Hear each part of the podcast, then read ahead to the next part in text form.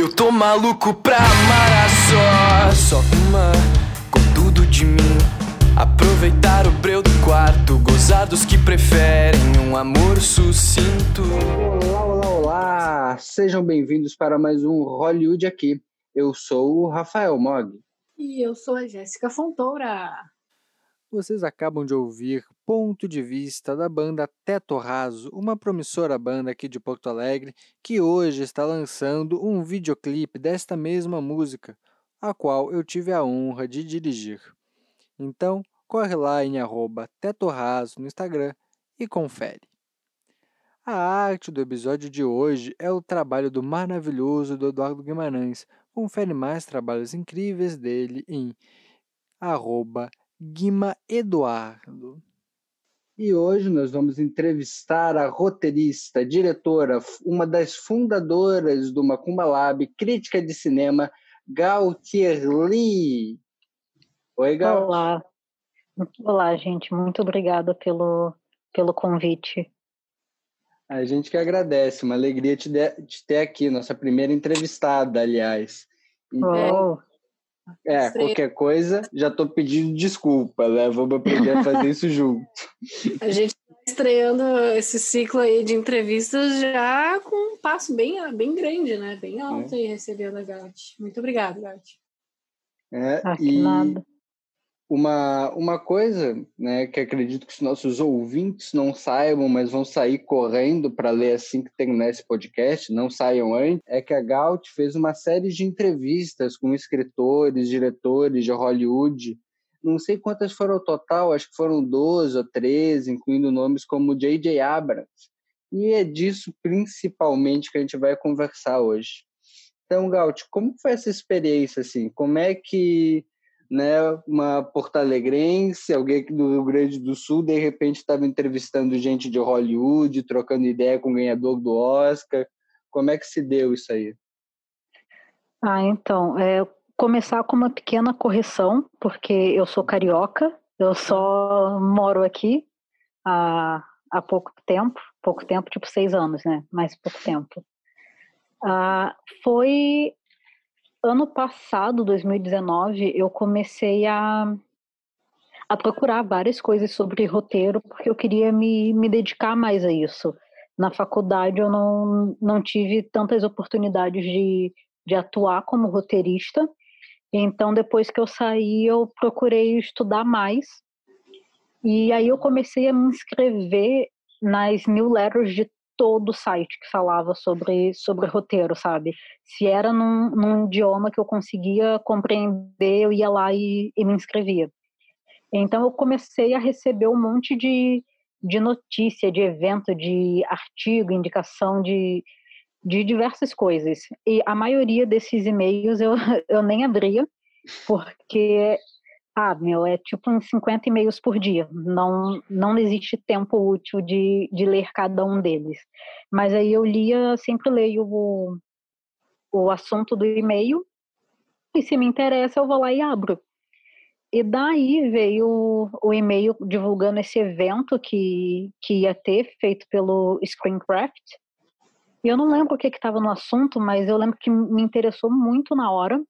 Aí eu fui lá, abri o e-mail e vi que ia ter essas, essas rodas de, de conversa online, porque a princípio o, o evento ia, ia ser presencial, acho que em Chicago ou em Denver, não sei. Mas aí ia ser presencial e por causa da, da pandemia eles adaptaram para a versão online. Daí eu fui lá, corri para me inscrever, pagar taxa, etc e tal. E depois recebi o link que, que era para participar. Teve, nossa, muita gente participando. Estava programado oito, oito rodas de conversa, que era para ser um, um dia inteiro. Foi acho que das duas às nove da noite ou dez da noite, por causa do, do fuso horário. E daí, no meio do, do dia, acho que depois da terceira ou da quarta palestra, foi avisado que ia ter um convidado surpresa que ia falar com a gente depois da última palestra e tava todo mundo tentando adivinhar quem era, sabe? Uhum. E eu fiquei tipo, putz, olha só o currículo da, da galera que tá conversando aqui, sabe? é, todo mundo com, com Oscar, com Emmy, com BAFTA, com tudo quanto é tipo de prêmio no currículo, eu fiquei, não, não tem como ser melhor do que isso, sabe? Quem, uhum. quem pode ser melhor do que a pessoa que escreveu Toy Story 4, ou Infiltrado na Clã, ou Divertidamente, sabe? E daí era o J.J. Abrams. E aí eu percebi que tá, ok, dá, dá pra ser melhor do que isso. o cara que reinventou o Star Wars, né? Exatamente. Ah, mas que bacana isso aí, né? Coisas boas que acontecem com a digitalização das coisas, né? Quando a gente teria acesso ao J.J. Abrams, né? A Divertidamente, Toy Stories, negócio que a gente olha meio de longe e parece inacessível, né? E de repente Sim. tá aí, é um clique. Uh, dessas entrevistas que tu fez, o que mais te surpreendeu? Porque muitas vezes a gente está conversando com roteirista e tudo, e meio que tem, digamos assim, um panfletinho de respostas básicas que a gente sempre escuta. O que tu ouviu e fez assim, eita, peraí, e virou aquela chavezinha. Nossa, foi tanta coisa que acho que é difícil escolher uma só, mas uma coisa que foi meio que geral foi, para mim foi muito bom ouvir esses roteiristas falando sobre os fracassos que eles tiveram, sabe? Uhum. Porque ah, o audiovisual é uma indústria que quando a gente não não tá tendo sucesso nela é bem desanimador. Ah. Então ver tipo, poxa, uma pessoa que que escreveu divertidamente falar sobre como ela lida com fracasso, eu fiquei tipo, putz, então ela também fracassa, sabe? Mesmo que ela tenha escrito um, um filme incrível, nem sempre foi só assim, sabe? Uhum. E ouvir esses processos criativos de que, tipo, ah, ela não sentou e escreveu divertidamente de uma vez, sabe? Não foi o primeiro tratamento que foi gravado. Uhum. Então, ver como, como esse processo, por mais que, que ele seja o único de cada pessoa, ele ainda é meio universal, sabe? Porque nem o primeiro tratamento nunca vai ficar bom ou perfeito, uhum. sabe? E isso é uma coisa que eu, particularmente, tenho muita dificuldade de lidar enquanto roteirista, porque a gente coloca tanto tempo e tanta energia escrevendo um negócio que aí a gente olha ali para aquelas 60 páginas de uma série ou 90 páginas de um longa e tipo, putz, eu escrevi tudo isso e ainda não tá bom. Então, quando, quando eu passo por isso, eu sempre fico me questionando muito, tipo, putz, será que eu sei mesmo fazer isso? Será que, sabe, será que eu sou boa o suficiente?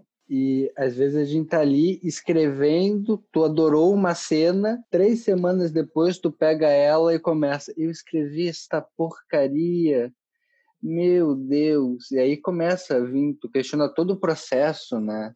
É um, uma briga constante com o fracasso. Falando sobre essa questão de o que tu aprendeu, uh, o que tu pode ver, de ter de insight, criar de conexões, ouvindo esses roteiristas, uh, talvez tenham algumas coisas que a gente possa relacionar com esse processo criativo que a gente desenvolve na nossa formação aqui no Brasil, né? E aí, dentro disso, é, a gente queria saber de ti, assim, o que tu identifica de maior diferença entre o processo criativo do roteirista americano e do roteirista brasileiro, dessa, desse processo mesmo, né, de escrita, ou se daqui a pouco não tem diferença e é tudo uma ilusão que a gente cria de que eles são mais desenvolvidos. É, então, eu acho, eu sinto que eu sempre aprendo bastante quando eu quando eu me encontro e converso com, com outros roteiristas, tanto daqui do Brasil como roteiristas estrangeiros. E eu fico questionando bastante até que ponto a, a minha educação formal em cinema me auxiliou nisso. Porque eu acho que, que eu aprendo muito mais com, com essas trocas, de poder sentar com, com um roteirista que escreveu uma coisa que, que eu assisti e poder entender um pouco mais desse processo, do que o que eu aprendi de fato durante a universidade, sabe? Uhum. E eu acho que, em, em comparação Estados Unidos e Brasil, eu acho que lá, apesar de todos os milhares de defeitos da, da indústria hollywoodiana, eu acho que ainda é um pouco mais democrático do que no Brasil, porque, por exemplo, um, uma das pessoas com quem eu conversei nesse evento foi o David Rabinowitz, que é um dos roteiristas de Infiltrado na Clã, e o cara só estava escrevendo de forma profissional há, há um ano e meio, sabe? O cara escreveu um longa e ganhou o Oscar. Sim. E não que isso seja o padrão, sabe? Foi uma trajetória muito, muito pessoal dele. Mas eu sinto que aqui no, no Brasil, para você chegar nesse patamar, você meio que precisa ser filho de alguém, sabe? Você precisa ter um pai ou uma mãe que, que já esteja no, no mercado para facilitar esse caminho. Sim. E isso eu acho preocupante, né? Nossa, total. Totalmente. Aqui, aqui veio um, um, desabafo, já uma porrada, porque a notícia tem os dois dias, então ainda não superei ela, que foi a história do Gabriel Beck, né? Os assédios que ele cometeu via festivais, etc., de abusos de poder. E quando a gente para para estudar o Oscar, né? Somente agora que venceu, por exemplo, fugiu o nome do filme coreano, meu Deus do céu. Parasita? Isso, venceu Parasita, no outro já tinha vencido o Afonso Carron, o Moonlight, né? De uns anos para cá, a academia do Oscar chamou muita gente nova, né? Antes eram 80, 90, 90% de homens brancos heterossexuais. Hoje tu já tem já 50% de mulheres, acho que 30% de negros, né? Já é um avanço, né? E é muita gente. Na academia são 6, 7 mil votantes. Quer dizer, tu não tem muito como traficar influência entre 7 mil votantes. Né? É muita coisa. E aqui, em muitos festivais que a gente tem, né, às vezes são cinco, seis curadores. Pô, aí acontece aquelas sacanagens que ele fez, né? De cometer assédio sexual, de usar de abuso de poder, de botar filme que ele começou a produzir para entrar no festival. Então, a gente, por mais que tenha várias críticas e, enfim, todo mundo sabe de coisas terríveis que acontecem em Hollywood, pelo menos eu tenho a impressão que se a gente bota no papel, tem ali um mecanismo um pouco mais plural, né? Já no papel mesmo. Né? Práticas são práticas, mas no papel eu sinto que a gente ainda tem que correr atrás dessa máquina. Sim, é, na teoria parece, né? Mas aí começa todo esse processo de exportação de talentos que não são aproveitados no Brasil e vão querer se especializar cada vez mais lá para fora, né? Não sei se, o que, que tu pensa sobre isso, Gaúcho. Então, eu acho que esse acaba sendo um dos caminhos, porque uma coisa que eu vejo muito em, em salas de roteiro que tanto as pequenas como as de, de grandes produtoras é que tipo todo mundo sempre quer achar o, o próximo Donald Glover ou a próxima Shonda Rhimes para escrever a Atlanta brasileira ou a Grey's Anatomy brasileira. O problema é que quando surge uma, uma pessoa negra que tem potencial para se tornar um referencial que nem esses dois roteiristas que, que eu citei, eles não colocam a pessoa para criar, colocam ah, para ser assistente, para servir cafezinho, hum. para fazer tudo, menos para tomar decisões, sabe? Sim. E aí a gente acaba tendo. O resultado acaba sendo produtos que a pessoa olha e fica, putz, não tinha um filho de Deus para avisar que não podia fazer isso, que não é para usar esse, esse termo ou para falar desse assunto dessa forma, sabe? Uhum. Tu, tu acha então que as salas de cine, uh, salas de roteiro, por exemplo, lá nos Estados Unidos, elas acabam sendo mais plural até em inclusão racial? Eu acho que sim. Não que, nossa, não é essa utopia, sabe? Uhum. Mas, por exemplo, Empire, que é uma série com protagonismo negro, toda a sala de roteiro era negra, sabe? Uhum. E aqui a gente teve no, no começo do ano toda aquela polêmica da, da série que vai ser lançada sobre a, sobre a Marielle, que estava sendo dirigida e produzida por pessoas brancas. Sim. Então é tipo, putz, gente, 2020, sabe? Uhum. É, uh, outra questão que eu vejo muito como um limitante para ter essas fronteiras acaba sendo um pouco da língua, né? E o fato da gente ficar refém de buscar essa exportação para ter um pouco mais de, de ampliação dos conhecimentos, de buscar novos mercados, acaba se limitando uh, principalmente por causa dessa questão da língua. Tu, tu acha que seria possível a gente começar um movimento a partir das universidades, assim, para quebrar um pouco o limite da língua em si? Daqui a pouco com traduções e painéis, não sei, assim, seria possível a gente trazer isso mais para perto? Eu acho que sim. E eu também acho, do ponto de vista de roteirista, eu não acho que a língua que ela esteja sendo um problema, sabe? A uhum. gente tá, tá tendo bastante conteúdo bilíngue, inclusive conteúdo brasileiro bilíngue, tipo Narcos, sabe? Uhum. E, e eu acho que isso é meio que o, o futuro do audiovisual, das coisas ficarem mais globalizadas e menos dependentes do, do inglês, sabe? A gente teve também 3% que foi super super assistida, fez sucesso no mundo todo aquele filme original da Netflix também, Modo Avião. Acho que virou o, o filme de língua não inglesa mais assistido da Netflix. Então, sim, pois é. Mas... Então é tipo, eu acho que a língua está cada vez menos se tornando um problema, até porque a gente tem uma, uma dublagem muito forte no Brasil. Uhum. Então eu acho que, eu espero, né, que o futuro seja a gente conseguir criar mais conteúdo bilíngue e trilingue e valorizar ainda mais os profissionais da, da dublagem que, ah, caso a pessoa não queira assistir em determinada língua, que ela tenha a opção de assistir na língua de preferência. Sim, sim, total. E aproveitando aqui que a Gal falou de linguagem, né, falou de dublagem, teremos ainda uma entrevista com Carol Albuquerque, que foi dubladora do filme Power, que foi número um da Netflix semana passada aqui no Hollywood aqui. Não podia perder a chance de fazer uma propaganda aqui dentro de nós mesmos. A gente vai entrevistar a dubladora. Né? Que massa!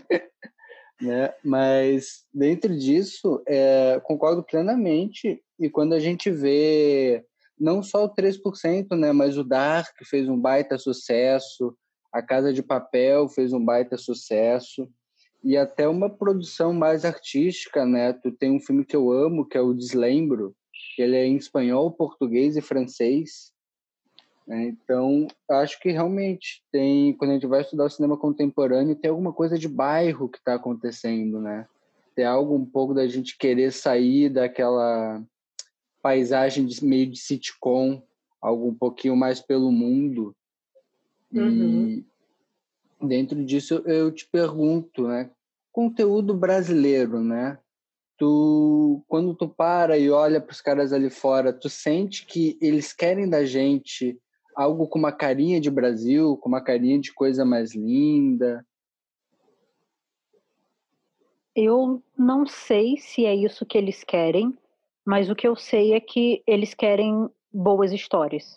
E isso é independente da, da língua uma das pessoas que com quem eu conversei nesse evento era o Adam Cole Brenner, que ele não é roteirista, mas ele é produtor e agente, empresário, ele cuida de toda essa parte e ele diz que ele está atrás de talento. Simples assim. Então não importa se a pessoa está morando ali em Los Angeles, perto da placa de Hollywood, ou se a pessoa está morando, sei lá, no Nepal. Se a pessoa tem talento, é o que eles querem, sabe? Porque é, uma indústria que move muito dinheiro Sim. e não é uma indústria em que a mediocridade deveria ser aceita, sabe? Sim. Total.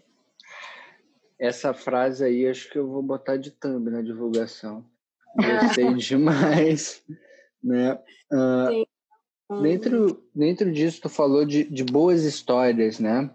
o que que para ti é uma boa história, né? Porque, principalmente quando a gente fala de cinema, porque contar uma história no cinema é diferente de contar uma história no teatro, de contar uma história de um livro, na literatura. O que que é uma boa história no cinema para ti, Gaut?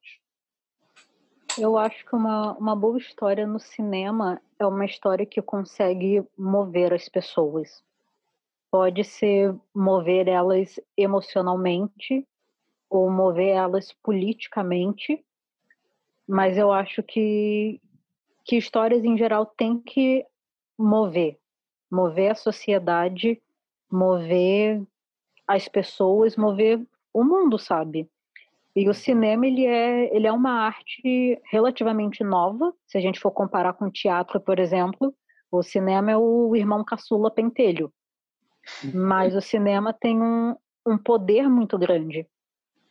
Então eu acho que boas histórias têm que têm que criar esse movimento, hum. independente de qual seja, sabe? Sim. E acho que a política muitas vezes ela tem um movimento emocional também.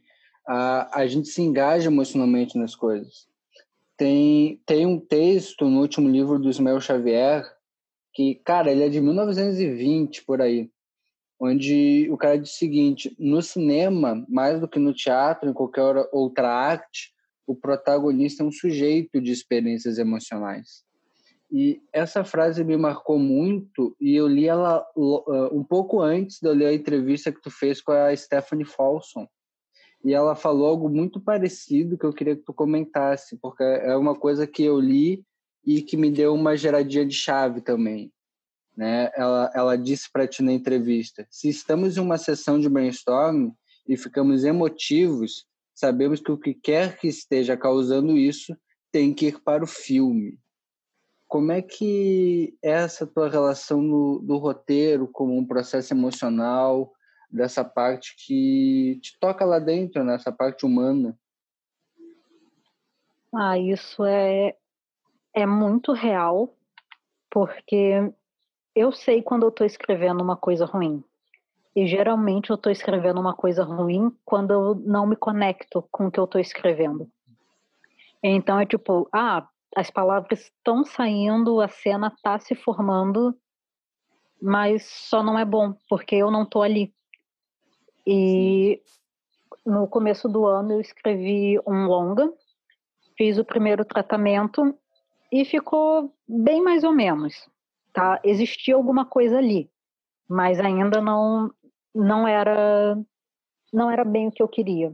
Uhum. E daí eu tive uma consultoria e eu depois da consultoria eu fiquei uns dois dias na minha cama chorando porque eu sabia que que eu tinha que seguir um caminho que tocava num ponto muito mais emocional e íntimo meu e que não estava presente de forma nenhuma no primeiro tratamento.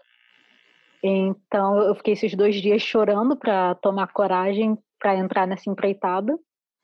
E eu reescrevi o longa, acho que eu descartei 80% dele. Uhum. Eu reescrevi ele todinho e um longa que era sobre eu nem sei o que que ele era antes, sobre o que que ele era. Ele estava meio vazio, sabe, meio superficial. Uhum. Sim, e ele acabou virando Sim, ele acabou virando uma coisa que que eu gosto bastante, que é bem íntima e que eu tô ali, eu tô nele como mocinha e como vilã, sabe? Uhum. Então é tipo, eu precisava ter esse encontro emocional com com os meus personagens, eu precisava colocar eu mesma, colocar o meu íntimo nessa nessa escrita para para poder ter um, um tratamento legal, sabe? Ele ele tá bem melhor do que no, no primeiro tratamento, mas eu tô deixando ele descansar antes de voltar pro, pro terceiro tratamento e poder poder me colocar mais um pouco ainda nele. Uhum. E aí é uma, é uma questão legal, né? Porque isso te toca emocionalmente, né? Te bagunça. E eu sempre gostei muito de escrever poesia. E quando eu comecei, uh, me deram um conselho, a frase de alguém famoso que eu não sei, então alguém quiser saber, joga no Google que vai ter. Que diz que todo poema horrível veio de um, veio de um sentimento verdadeiro. E quando tu tá escrevendo e tá te colocando ali, né, e tá dando também esses tempos que tu falou, como é que é, assim, tu julgar algo que te pega tanto, mas que de repente tu botou uma emoção demais ali, que ficou over, de repente tu não gostou de como tu abordou, apesar daquilo ter te pegado? Tem algum filtro, alguma técnica para acabar trabalhando isso? Então, acho que a, a melhor técnica de todas para isso é terapia, né? Para mim, o cinema é muito terapêutico, só que é, é muito difícil você escrever sobre, sobre questões que ainda são muito frescas para você, sabe? Uhum. Eu, eu escrevi o, o Curta 188 no ano passado, uhum. e isso foi três anos depois do, do acontecido que inspirou o Curta. Eu sei que três anos atrás eu não tinha nenhuma condição emocional e psicológica de, de escrever, então eu precisei desse período de três anos para eu poder me, me curar e lidar com isso e daí sim transformar transformar essa dor em arte, sabe? Uhum. Então eu acho que, que é meio que esse o processo. Não é porque uma coisa aconteceu hoje que amanhã você tem que estar tá filmando ela. Eu acho que para você para você saber dosar essa emoção que se coloca no, nos trabalhos, você tem que estar tá de um lugar um pouco mais distante. Você não pode estar ali no, no turbilhão da, da emoção. Uhum. Uh, aí eu te pergunto, tu teve a experiência de escrever o vinil, que é um curta que eu gosto muito, foi selecionado para Gramado, e agora o 188, né, que tu escreveu e dirigiu. Como é que foi a diferença desses processos? Um de entregar um roteiro e o outro de criar aquele bebezinho também como diretora? Então, foram experiências bem diferentes, mas em alguns pontos foram bem similares. O vinil, ele foi meu curta de TCC na PUC. Eu escrevi ele junto com a Sofia Lautert. Então, foi, foi um trabalho muito conjunto, tanto eu e a Sofia escrevendo, como toda a equipe participando desse processo de, de construção e dando pitacos e as diretoras indicando a, a direção que elas queriam seguir e a gente absorvendo tudo isso para poder colocar no roteiro. Com o 188 eu já tinha toda, toda a história em mente, eu sabia qual seria início, meio e fim. Só que eu escrevi o, o curta e daí eu mandei para a equipe que estava comigo no, no começo, que eram quatro outras pessoas. E daí eu tive esse feedback dessas pessoas de tipo, putz, isso daqui é, é bem bom, sabe? Uhum. Foi diferente porque eu, eu não tive eu não tive referências externas para me guiar naquela construção, como eu tive no, no vinil mas ao mesmo tempo como como eu estava dirigindo isso me permitiu uma uma liberdade maior de de criação e de adaptação também enquanto eu conversava com, com a direção de foto com a direção de arte com o pessoal do som. Então foi o roteiro ok foi escrito por mim mas a, a construção do filme em si ela tem diversas camadas de todas essas outras áreas que estavam envolvidas e foi construído muito junto. E isso também se, se aplica ao vinil. Esses são os dois pontos que, que os curtas têm em comum, de terem, terem tido esses processos de, de criação conjunta que adicionaram todas essas outras camadas estéticas e emocionais para transformar os filmes no, no que eles são agora. Sim. E tu, tu teve mais facilidade assim para lidar com o desapego das coisas que, que eram necessárias serem mudadas do roteiro no 188 ou no vinil, pelo tu não ter dirigido o vinil, mas dirigiu o 188. Qual que tu teve mais facilidade assim para lidar com o famoso desapego? Então, eu acho que eu, eu nem sou muito apegada na, na real. No, no 188 eu estava mais apegada em, em algumas coisas porque uh, o filme ele foi inspirado por uma música do, do Baco Exu do Blues, então tinha algumas referências à música e ao Baco em si que, que eu estava ali bem apegada, tipo, ai ah, gente, vamos, vamos dar um jeito de, de fazer isso. amei, e, amei. É, e no vinil foi como foi uma criação bem coletiva desde o início, não não tinha muito apego, sabe? Porque estava todo mundo ali jogando ideia o tempo todo. E se uma ideia não, não era aceita, não é porque, tipo, ai, nossa, tá ruim, que péssimo. Era uhum. porque havia outra ideia melhor que dialogava com o que todos nós queríamos. Sim. Acho que ele pode dar uma aula, então, pra gente como ser desapegado das ideias do roteiro. Ah, pois é, né? Acho que é terapia também. legal. Né? E eu já queria ver um 88. Depois de ter trazido o Baco, eu quero ver mais ainda. Eu não, não tenho como reagir ainda aquele o Bluesman, ainda não, não consegui formular ah, então palavras. Eu, eu vou te dar um pequeno spoiler, Mog. Por favor. Então, tem um pequeno spoiler. Talvez, acho que talvez você já saiba, mas não sei se, se a Jéssica sabe, não sei se quem está ouvindo sabe. Hum. Como eu disse, o, o filme foi inspirado por uma música do, do Baco. Eu sou muito fã dele. E daí, durante a montagem, eu pensei, poxa, já que a gente vai pedir direito de, de uma música, eu vou botar mais música, porque aí eu peço de todas, né? Então, então o filme tem três músicas do, do Baco na nossa trilha sonora. É, eu, eu tô... só, só não vou dizer quais. Ah, eu, eu tô, tô processando aqui essa informação.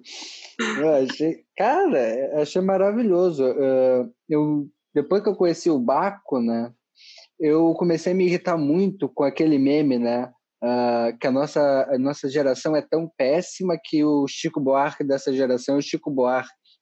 E eu, gente, vocês nunca ouviram Baco, nunca ouviram Criolo, nunca ouviram Emicida, pra estar tá falando uma bobagem dessas. Pois é. É, fica aí um pequeno desabafo. Desculpa Jay-Z, né? Mas Baco venceu o Candice em cima dele. Até, até me perdi aqui elogiando esse homem. Mas o, uma coisa que eu quero te perguntar agora é que quando a gente fala, né? E quando tu traz o Baco, tem um contexto político. Eu sei que é o 188 tem um contexto político Tu falou da questão do movimento que tem que acontecer, de tudo isso. E por vezes, né, isso pode ser muito pesado quando a gente pensa no público.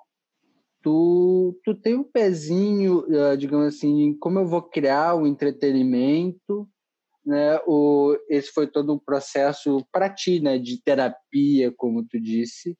Ou tem algo, bah, de repente vamos fazer isso aqui um pouquinho mais para o público, um pouquinho mais para entretenimento, se tu busca esse equilíbrio, o que, é que tu pensa a respeito desse jogo, né, entre o, entre o entretenimento e a vazão social e política da arte? Então, eu sou uma pessoa que consome bastante entretenimento, bastante mesmo, talvez até mais do que eu deveria. Mas eu acho que não é porque uma coisa é entretenimento que ela não é política. Uhum. Por exemplo, Grey's Anatomy tá aí há, sei lá, 16 temporadas e acho que na última temporada teve um, um episódio muito incrível falando sobre abuso sexual e violência doméstica. Uhum. É entretenimento, mas era um tema altamente político. E eu acho que o audiovisual, assim como toda arte, é político. Mesmo que não seja o tema do trabalho, gente, olha para a nossa situação política atual. Não, não, tem como fazer arte não ser político. O ato de, de fazer arte já é altamente político. Ainda mais num, num país que está sendo governado como o nosso, sabe? eu pode dizer, um psicopata, né? Eleger um psicopata que jurou acabar com a cultura fica meio difícil, né? E até quando a gente faz algo para ser apolítico, se torna política não, um não posicionamento, né? Mas o que eu digo é, por exemplo, em termos estéticos, quando tu vai construir o filme, uma acessibilidade de linguagem como diretora, como roteirista, porque a gente sabe que o público muitas vezes ele é cruel, pelo menos eu tenho essa impressão, né? As pessoas podem sair do filme, sair do vídeo com 30 segundos, né? Olhou torto para um plano e pensou, hum, e raspou fora. Né? Tem alguma, é, tem alguma preocupação estética quanto a isso? Eu, eu particularmente, eu talvez seja um defeito meu, mas particularmente eu não eu não escrevo e eu não dirijo pensando na reação do público. Uhum. O público, honestamente, é a última das minhas preocupações, porque eu sinto que se, se eu colocar essa preocupação tão cedo no, no processo criativo, que isso vai acabar me sabotando, sabe? Uhum. Eu penso que quando eu fiz um 88, eu queria fazer para falar sobre algo e externalizar, externalizar isso que estava dentro de mim, sabe? Então, eu até brinquei algumas vezes dizendo que depois que esse que esse curta vê a luz do dia, eu não trabalho mais no Rio Grande do Sul. talvez, eu não, talvez eu não trabalhe. Mas eu é. honestamente não não estou preocupada com isso, porque era algo que eu precisava fazer na, na minha jornada, sabe? Uhum. É, acho que para sempre o, o 188 vai ser o curta que eu, o primeiro curta que eu escrevi e dirigi. Uhum. Então, assim, talvez seja o último? Talvez, eu, eu acho que não, né? Mas talvez seja.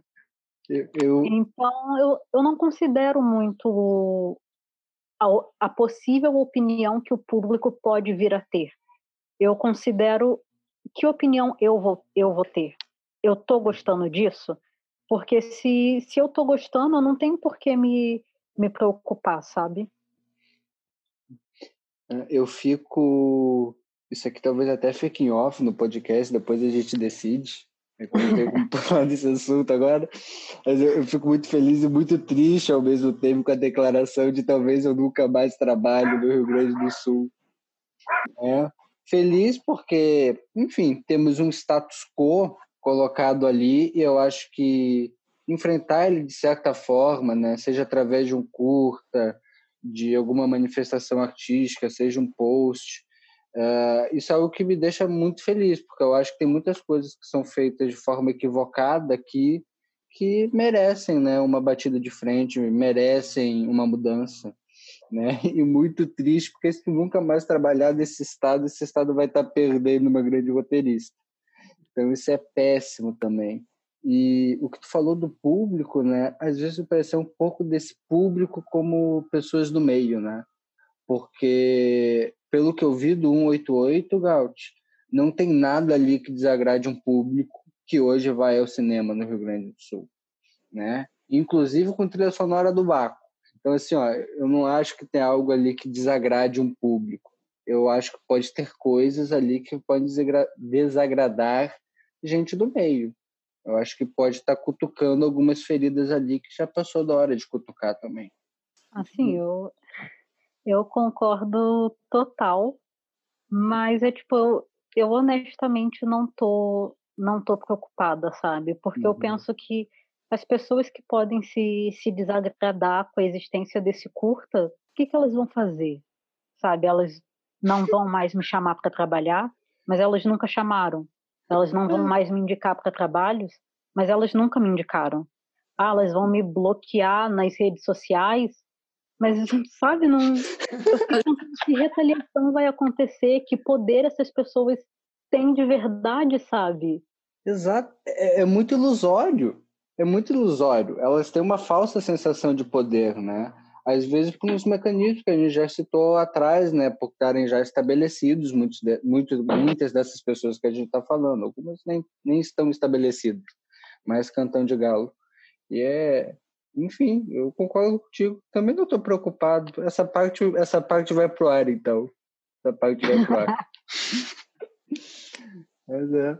Agora eu vou te fazer mais uma pergunta, que eu também eu não pude deixar de ler a entrevista com o J.J com o J.J. Abrams, né? Como um bom nerd que sou, né? Sou fã do Spielberg, do George Lucas, de sci-fi, inclusive meu cachorro se chama Indiana Jones. e o JJ, né, meu amigo JJ, ele falou para ti o seguinte: agora, mais do que nunca, as pessoas estão exigindo que os produtores audiovisuais sejam mais profundos e mais ricos do que apenas entretenimento.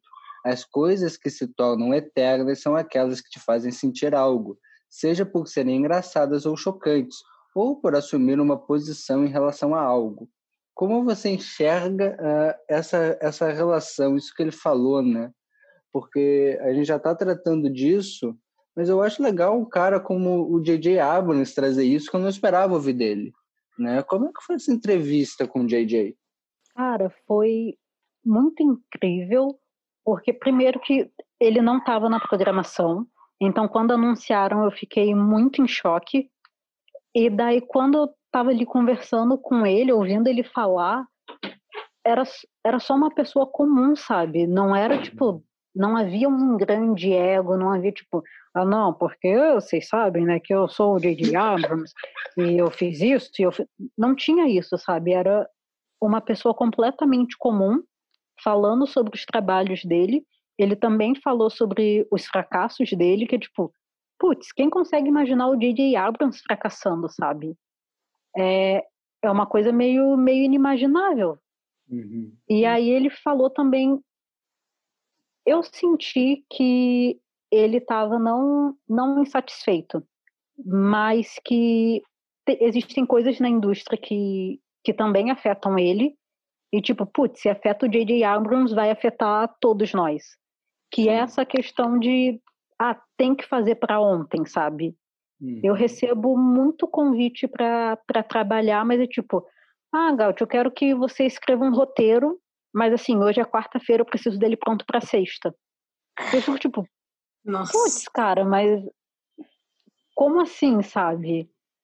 Então, isso acontece até com o JJ, sabe?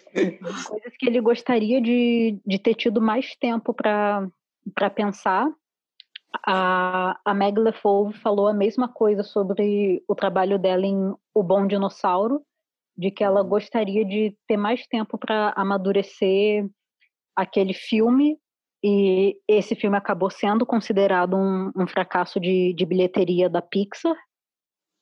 Mas é isso, sabe? A gente trabalha numa indústria que é a base da criatividade e não tem como apressar a criatividade, não tem como em dois dias ou dois meses a pessoa ter um produto ali que, nossa, que vai ser incrível, que vai ganhar vários prêmios, que vai atingir milhares de pessoas. Não é Exato. é assim que funciona. Exato. Por mais que eu seja fã, fã de prazos, né? Eu acho que muitas vezes limites ajudam. Tem, tem um bom senso ali, né? Pô, te pedir um roteiro inteiro em dois dias, né? Que ela te convidou na quarta, tu ia ter quinta para fazer e sexta até o último horário. Imagino eu, se não era só quinta-feira. Pois e, é. É, prazos são legais, mas tem um limite, né? E depois não adianta reclamar da qualidade que foi entregue. Tu tem um processo criativo específico, Gaut? Então, eu acho que eu deveria ter, mas o que o que acontece comigo é que eu gosto de criar a partir de personagem.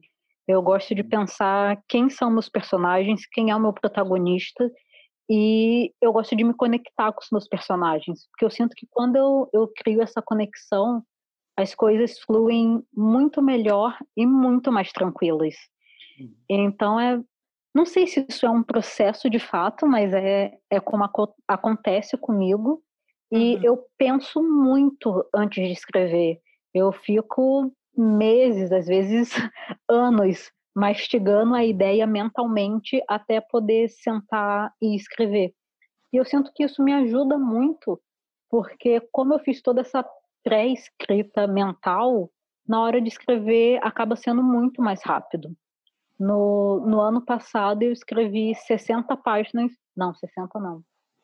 Eu escrevi 40 ou 45 páginas de um piloto de série em quatro dias. Nossa. E funcionou, mas era uma história que eu já vinha pensando há três anos. Então eu uhum. conhecia os personagens, eu sabia que situações eu, eu iria colocar para atenuar os conflitos deles. eu só precisava sentar e escrever. E aí, quando eu tinha o prazo e o tempo, eu, beleza, sentei e escrevi, e foi relativamente simples. Uhum. Uhum.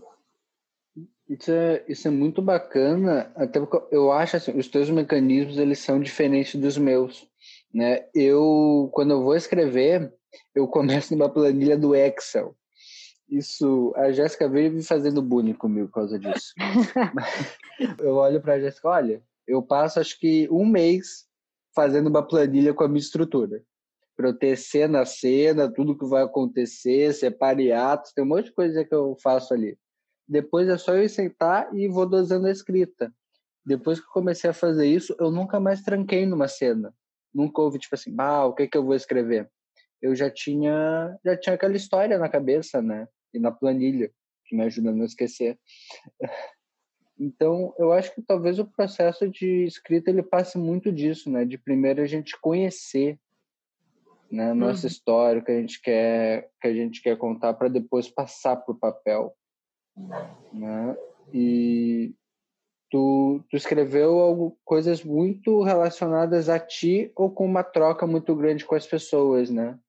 Tu já tentou escrever algo assim que fuja do teu lugar de fala, que fuja dessa dessa inspiração dada pelas pessoas, né? Como foi o caso do vinil. Já tentou fazer um roteiro que não fosse da não fosse da Gaut, né? Um roteiro de uma outra história que não é tua. Então, eu tenho feito isso bastante esse ano, passando por, por salas de roteiro. E é um processo bem legal também, ainda mais porque ele não, não é um processo tão solitário, sabe? Então, acaba tendo troca com, com outros roteiristas, e isso é, é muito, muito legal.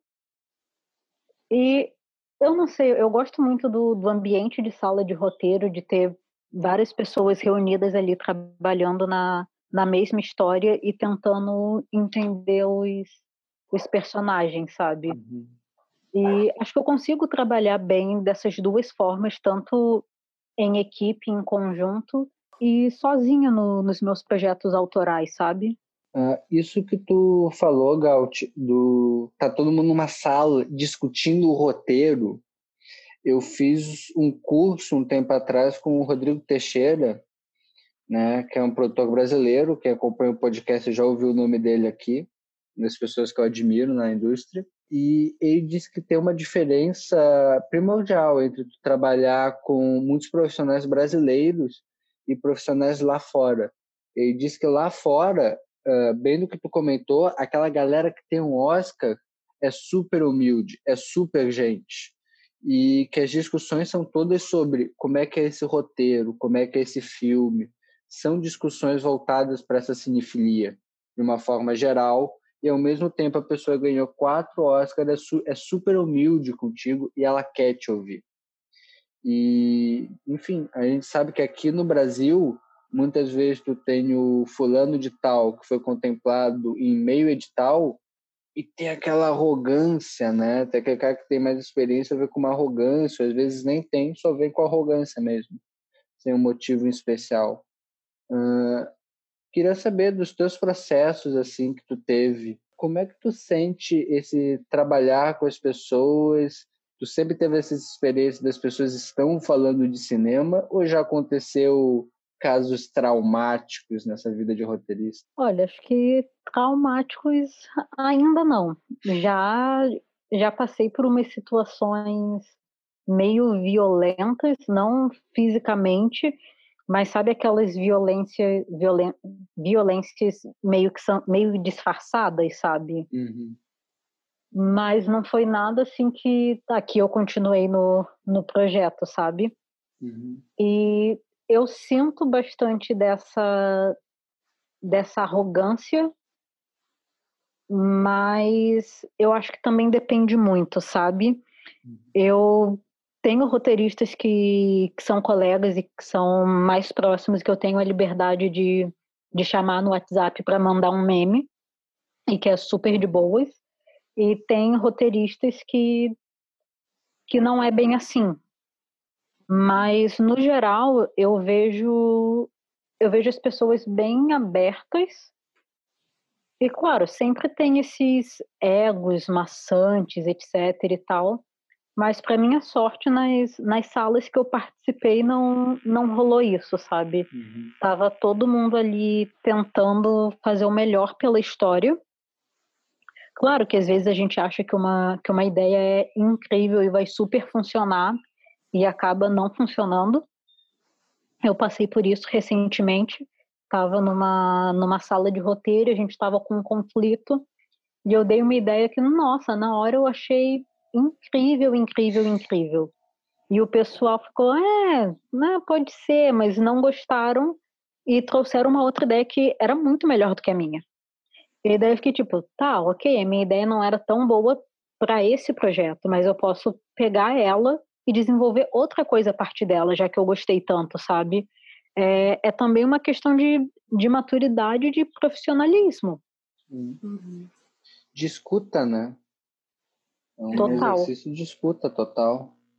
Uma coisa que eu acho que a gente fica muito dividido, assim, quando começa a pensar nessa questão da importância do poder da história, e aí a gente vê tanto festival com essa questão de, de escolher quem já é do meio e tal, e tanta história fica de fora. Qual é o valor que tu enxerga assim na, nessas validações, entre aspas, de histórias que, que vem dos festivais, né? Qual é o valor de um, de um roteiro ser premiado no festival, de um filme ser premiado no festival? Eu acho que validação é sempre importante, mas eu acho que bom senso também é, é importante, sabe? Uhum. Uh, quando no ano passado eu escrevi um piloto de série, e quando eu vi que, que existia o, o prêmio Cabiria, eu estava lendo ali o regulamento, vendo quais eram os critérios avaliativos, e eu olhei e eu pensei, putz, é exatamente sobre isso que eu estou falando, sabe? Então eu sabia que eu tinha muitas chances de, de ser selecionada para o prêmio, porque o que eu estava escrevendo estava em total acordo com o que eles com o que elas estavam buscando. Uhum. Então tem que ter um bom senso de saber qual é a sua audiência, qual é o seu público e como você chega nele. Não adianta eu tentar mandar um 88, que é um curta de drama, para um festival que é de terror. Não, não faz o menor sentido. Não, não é a minha audiência, não é o que esse, esse tipo de festival tá, tá procurando. Uhum. Então, eu acho que, óbvio, existe uma, uma certa ansiedade da gente criar algo e querer mostrar para o mundo e colocar em todos os festivais possíveis. Mas, gente, mandar filme para festival é, é caro. Vocês uhum. sabem disso, é, é bem caro, ainda mais para quem trabalha de forma independente. Então, eu acho que tem que haver essa pesquisa para entender para onde vale a pena você enviar o seu trabalho, sabe? O que que, o que que os festivais estão procurando, o que que os festivais têm premiado. E entender se o que você produziu se está de acordo com o que esses lugares procuram. Claro que tem muito festival que, tipo, ah, eu vou dar o prêmio para fulano, porque ele é meu amigo há muito tempo, e pipipi, popopô. Mas enquanto a gente não muda isso, a gente tem que tentar outras formas de, de entrar nesses espaços. E, e é uma questão de vocação também, né? Não, não adianta, digamos, tu fez um baita piloto de websérie, entendeu? Tem aquela cara de, da internet. E tu vai mandar para Cannes, entendeu? Não encaixa. A gente tem que entender a vocação das coisas que a gente tem na mão, né? Se é uma vocação para festival, se é uma vocação para de repente tentar distribuição na internet, se é algo que pode de repente se tornar o teaser de um longa-metragem para tu tentar vender para um player, né? Tem que olhar e ver qual é a vocação desse negócio aqui. Agora eu queria fazer contigo algo que eu tô louco para fazer como como entrevistador aqui pela primeira vez, que eu preparei para os nossos entrevistados um bate-bola aqui, né? Eita. Eu vou é, vou te pedir uma música, um filme, um ídolo, e tu vai ter que me dizendo rapidinho. Vamos tentar? Vai, vamos. Uma música. Pequenas Alegrias da Vida Adulta, do Emicida. Boa. Um filme. Imagine Me and You. Um ídolo. Emicida. O último livro que leu. Putz, não, não é livro, mas é quadrinho. Foi o, o Angola Janga. Perfeito. Um conselho. Um conselho. Vixe, faça as coisas com afeto. Às vezes a gente precisa ser movido a ódio, mas é o afeto que mantém a nossa saúde mental. Um sonho. Ah, um Mzinho básico, um Oscar, de repente um Tony. Ah, um Tony. Tô aceitando também. É. O audiovisual é. é. Infelizmente é uma capitania hereditária, né? Vai passando de pai para filho. Ai, eu amei, agora eu tô em dúvida. Talvez eu bote esse aqui como tango. É. Vamos para a última agora. O futuro pertence a. Ah, cara, ele é meu. Eu até aceito dividir, mas ele é meu, tá? adorei, adorei, perfeito. Então é isso.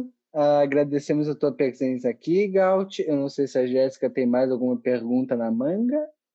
Não, eu acho que agradecer de novo a presença e deixar o espaço aberto para deixar um recado aí para esses nossos pupilos que querem se desenvolver como roteiristas. O que que tu diria assim para quem está começando agora? Ah, para quem está começando agora, primeiro de tudo, leia muitos roteiros. Tem, nossa, uma imensidão de, de roteiros disponíveis pela internet. Uh, leia os roteiros, assista as coisas que foram gravadas, depois leia o roteiro enquanto assiste as coisas que que foram gravadas, é, é um ótimo exercício. Hum. Tem bastante material disponível no Tertúlia Narrativa, que é perfeito para quem para quem está começando. Uh, assista todas as lives de, de roteiro que, que você conseguir encontrar agora. Acompanhe festival de roteiro, acompanhe roteiristas e consuma conteúdo brasileiro também. É, é muito importante e é muito mais fácil você conseguir um contato através de um, de um roteirista brasileiro que, que de repente vai te indicar para sua primeira sala ou para trabalhar em um longo ou em um curta, do que mirar muito alto em pessoas que ainda estão meio distantes da gente. Hum, perfeito. Acho que é só isso. Perfeito, arrasou. Muito obrigada, Gato. Ah, eu que agradeço, gente. Foi, foi incrível estar aqui.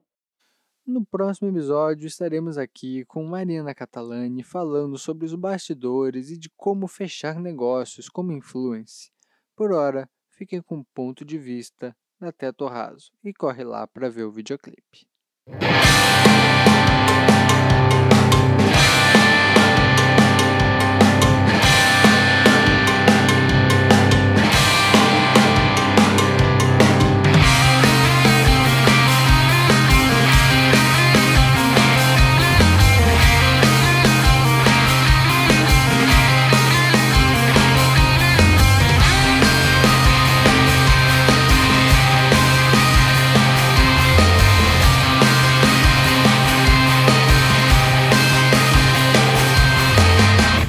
Maluco pra amar a só Só uma com tudo de mim.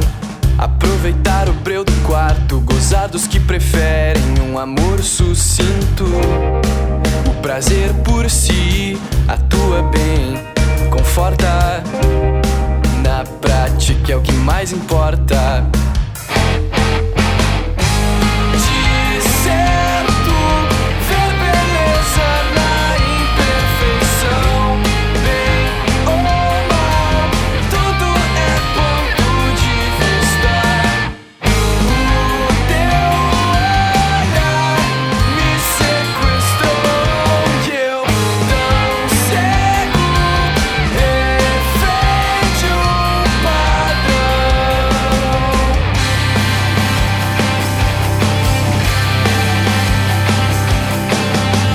difícil crer que somos tão pequenos. Um breve momento, fazer da insignificância mais um alento como argumento.